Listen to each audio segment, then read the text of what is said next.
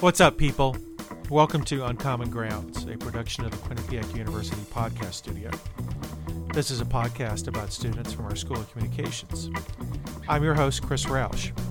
In this episode, I interview Ross Meglin, who is chairman of the Quinnipiac Bobcat Sports Network.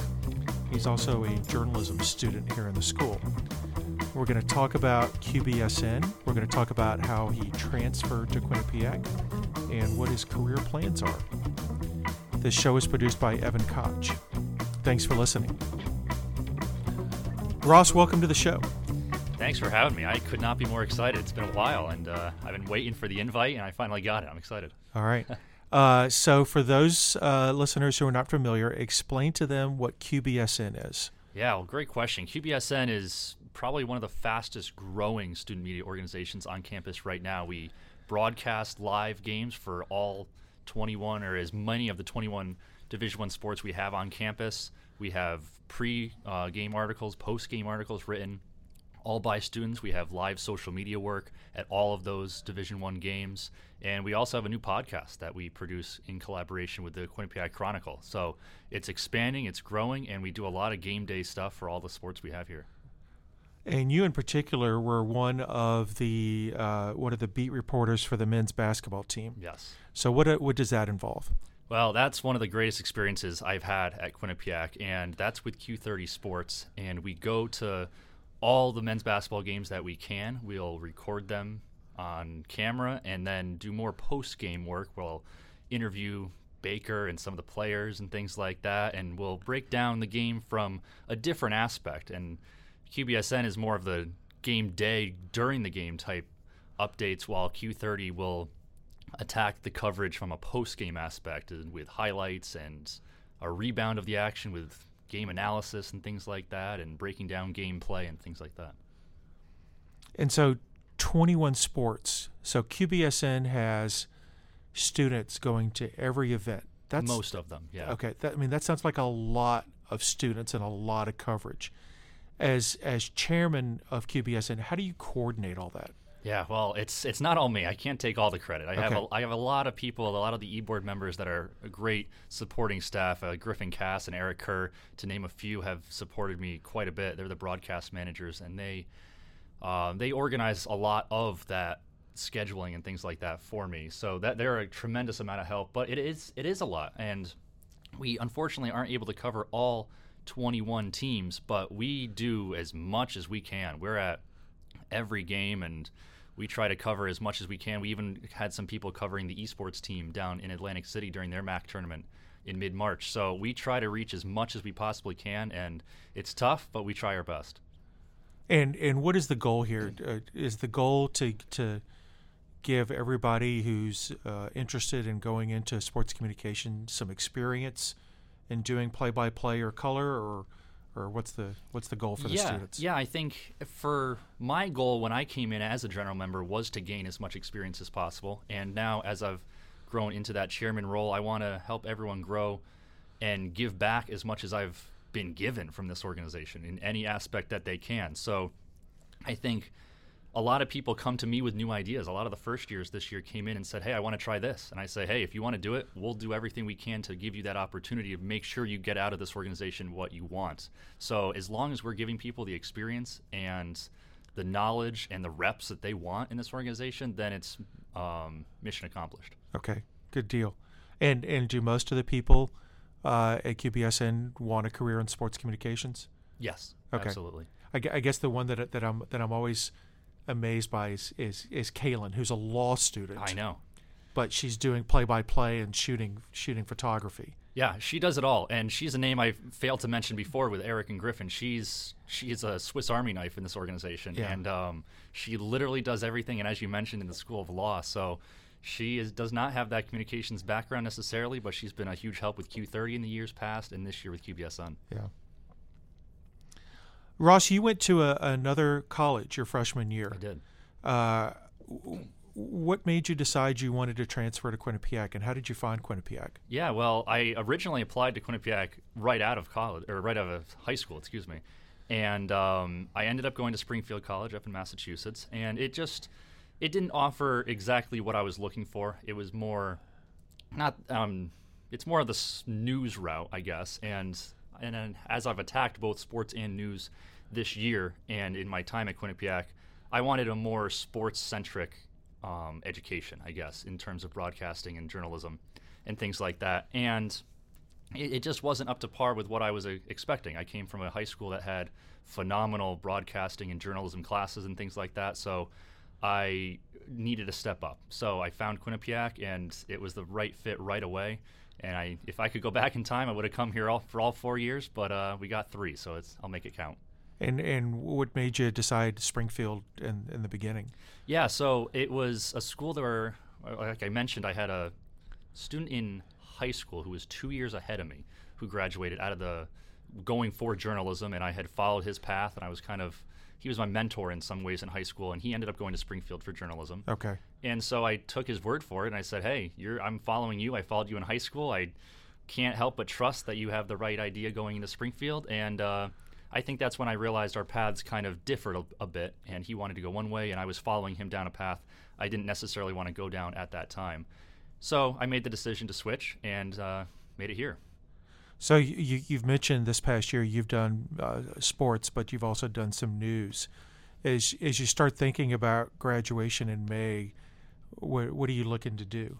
Yeah, and um, I'm glad that I did that news a little bit this year because it's it's the biggest and most um, acceptable option. It feels like as an MMJ coming out of college because there's so many MMJ news jobs that if you I, I actually had a job offer recently that said if I, they put out a sports reporter position, they would get 100 applicants within a day. If they put in a news reporter position, they'd be lucky if they got five.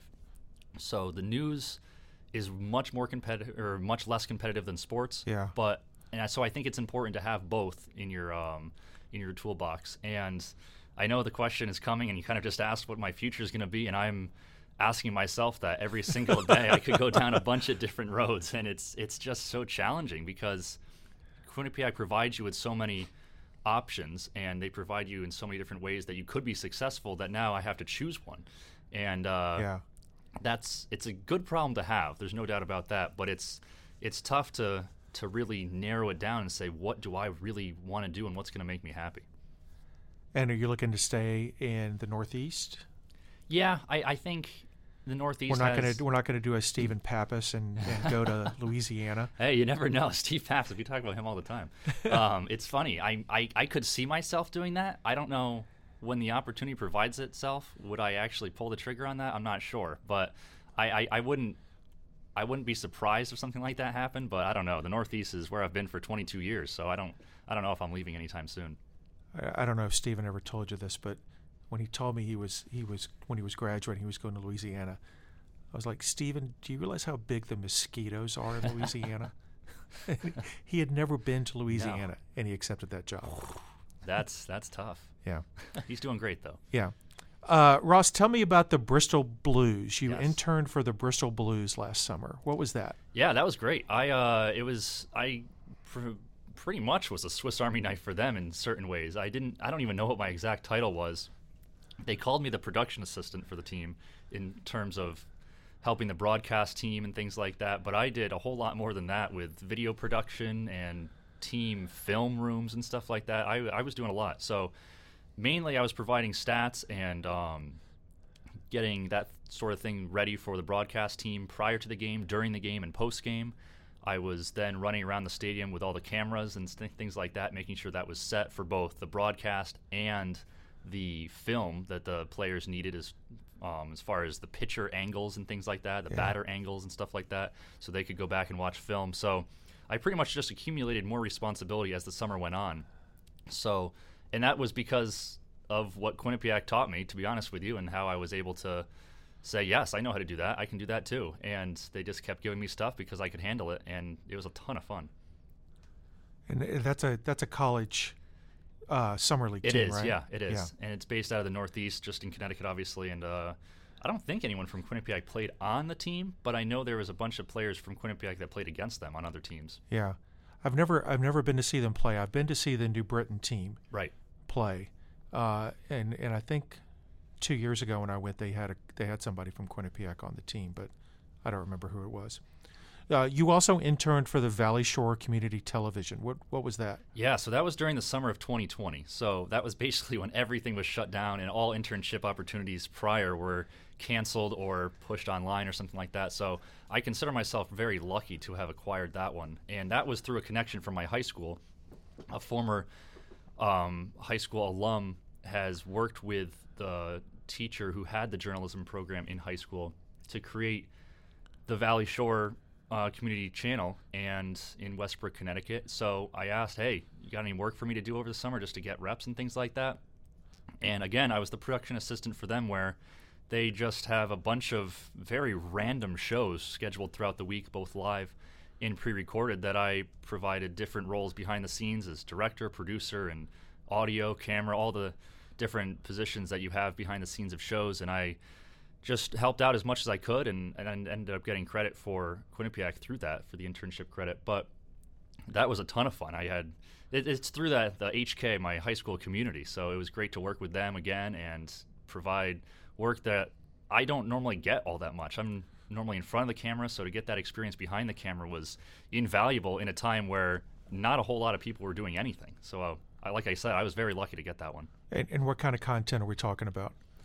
Everything, every Really? type of content. Yeah, I was performing some, going out and making some packages on Hammonasset Beach down in Madison, Connecticut, or making or recording. People wanted to just have a mini concert inside the studio or something like that. Community network television is really whatever the network or community wants it to be. So Yeah. anyone could sign up or rent out the studio for an hour. So we, we saw some interesting things for sure. Any any Wayne's World type uh, type shows? There were some. There were some weird, weird interviews that kind of got. We were sitting there just saying, "Hey, we're we're just doing a job here," but it, was we had to do it. It was bizarre, yeah. Yeah.